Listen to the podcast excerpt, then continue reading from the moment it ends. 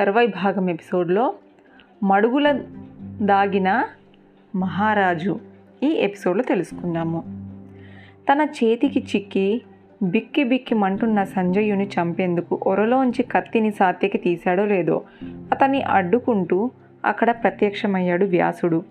సంజయుణ్ణి వధించవద్దని అతన్ని విడిచిపెట్టమని చెప్పాడు. వ్యాసుని ఆజ్ఞ పాటించాడు సాత్యకి.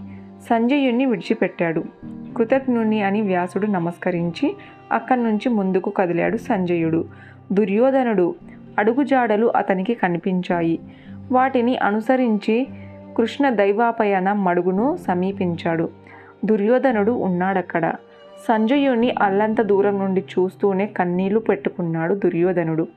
మహారాజా ఆందోళన చెందాడు సంజయుడు. దుర్యోధనుని ఓదార్చేందుకు ప్రయత్నించాడు. అయితే అది అతని వల్ల కాలేదు. దైన్యావేశంలో తల పట్టుకొని కంటికి మంటికి ఏకదారంగా ఏడుస్తూనే ఉన్నాడు దుర్యోధనుడు. కాసేపటికి తేరుకున్నాడు. అప్పుడు అతను కన్నీళ్ళు తుడిచి తాను సాత్యకికి చిక్కిన తీరు అతను తనని చంపబోతుంటే వ్యాసుడు అడ్డుకొని రక్షించిన తీరు చెప్పి మహర్షి అనుగ్రహము బతికి బయటపడ్డాను అన్నాడు సంజయుడు. మన వారు ఇంకెవరు బతికి ఉన్నారు? అడిగాడు దుర్యోధనుడు. ఎవరున్నారు? రధికత్రయము కృప కృతావర్మ అశ్వత్థామలు ఉన్నారు అంతే. బాధగా చెప్పాడు సంజయుడు. మిగిలిన వాళ్ళంతా పోయారు. కళ్ళు చెమర్చుకున్నాడు సంజయుడు. ఆ మాటలకి మళ్ళీ కన్నీళ్ళు పెట్టుకున్నాడు దుర్యోధనుడు. సంజయుని భుజం మీద చేతి నుండి ఎంతగానో విలపించాడు. కన్నీళ్ళు తుడుచుకొని కాసేపటికి అలా అన్నాడు. నువ్వు నేను ఆ ముగ్గురు మొత్తము ఐదుగురము. మిగులున్నామన్నమాట. అదృష్టం బాగుండి పాండవులు యుద్ధరంగంలో విజృంభించారు. అలసిపోయాను సంజయ. బాగా అలసిపోయాను. ఈ అలసటతో యుద్ధం చెయ్యలేను. అందుకే పాండవులకు చిక్కకుండా ఇటొచ్చాను. కూర్చోండి మహారాజా. కూర్చోండి. ద దుర్యోధనునికి దగ్గరగా ఉన్న రాతి మీద కూర్చోబెట్టాడు సంజయుడు. పిల్లలు తమ్ముళ్ళు ఆత్మీయులు ఎందరో ఎందరినో పోగొట్టుకున్నాను. అంతమందిని అంతమొందించి పాండవులు పరమాన పరమానందంతో విర్రవీగుతుంటారు. చూసి తట్టుకోలేకపోయాను. దీన్ని తట్టుకోలేని వాణ్ణి రేపు ధర్మరాజుదులు రాజభోగ్యాలు అనుభవిస్తుంటే చూసి తట్టుకోగలనా? నా వల్ల కాదు సంజయ నా వల్ల కాదు. అందుకే ఇక్కడికి వచ్చాను. ఈ మడుగులో దాక్కుందామని ఉంది. పాండవులకు కనిపించకుండా కొన్నాళ్ళు ఈ మడుగులో దాక్కుండి తరువాత తప్పించుకొని పాండవుల మీద పగ తీర్చుకుంటాను. వారి అంతు చూస్తాను. అన్నాడు దుర్యోధనుడు. పిడికిలి బిగించాడు. నేను ఇక్కడ ఉన్న సంగతి మా తండ్రికి మాత్రమే తెలియజేయి.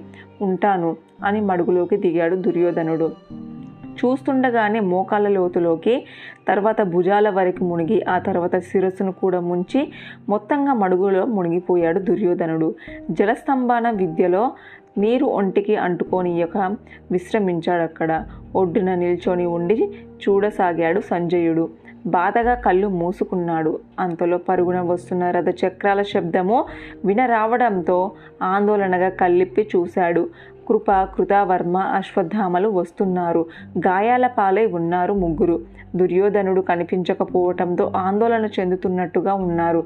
అక్కడ సంజయుడు ఉంటాడనుకొని ఉన్నాడని కానీ వాళ్ళకు తెలియదు. ఆ దారిన ప్రయాణిస్తున్నారంతే. ఊహించని విధంగా వాళ్ళక్కడ సంజయుడు కనిపించడంతో ఆశ్చర్యపోయి రథాలను ఆపారు. కిందికి దిగారు. బతికి బయటపడ్డావా సంజయ? ఆనందమన్నారు. దుర్యోధనుడు క్షేమమేనా? అడిగాడు.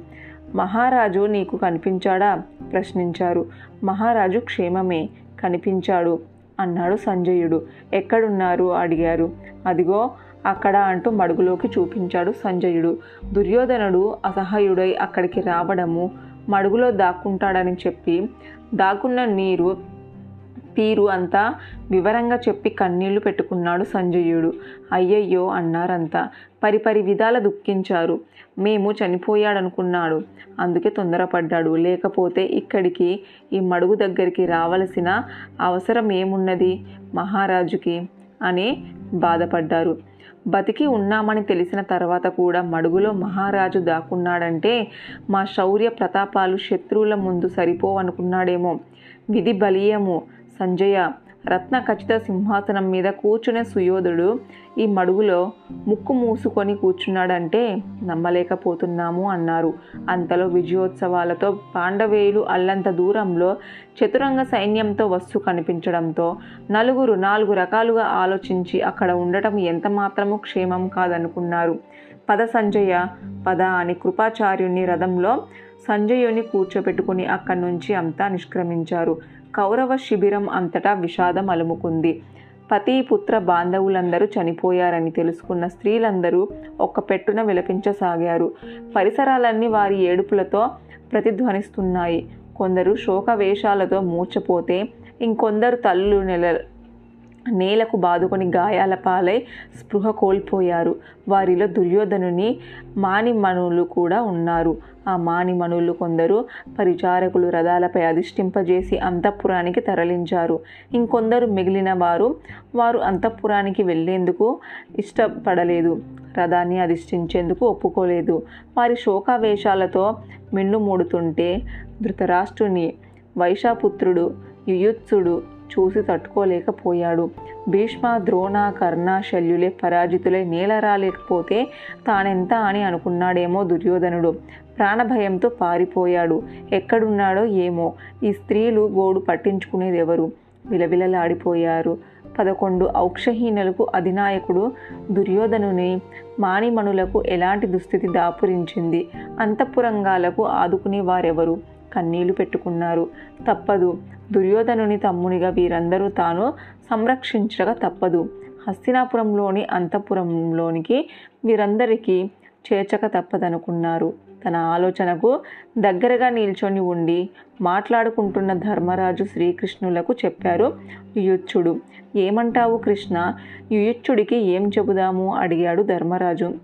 ఇందులో తప్పేమున్నది అన్నాడు ధర్మరాజుతో. తర్వాత యుయుచ్చునితో ఇలా అన్నాడు మళ్ళీ కృష్ణుడు మంచి ఆలోచన. వారిని తక్షణమే తీసుకుని వెళ్ళు. అంతఃపుర కాంతులందరినీ ఓదార్చి వారిని రథాలపై అధిష్ఠింపజేసి హస్తినా నగరము చేరుకున్నాడు యుయుచ్చుడు. అప్పుడు అతనికి ఎదురయ్యాడు విదురుడు. నమస్కరించాడు అతనికి యుయుచ్చుడు. యుద్ధ విశేషాలు అడిగాడు విదురుడు.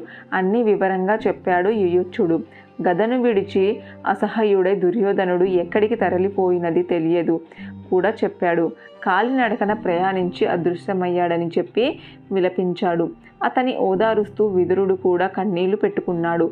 శ్రీకృష్ణ ధర్మరాజుల అనుమతితో ఈ అంతఃపుర కాంతలను తీసుకొచ్చాను.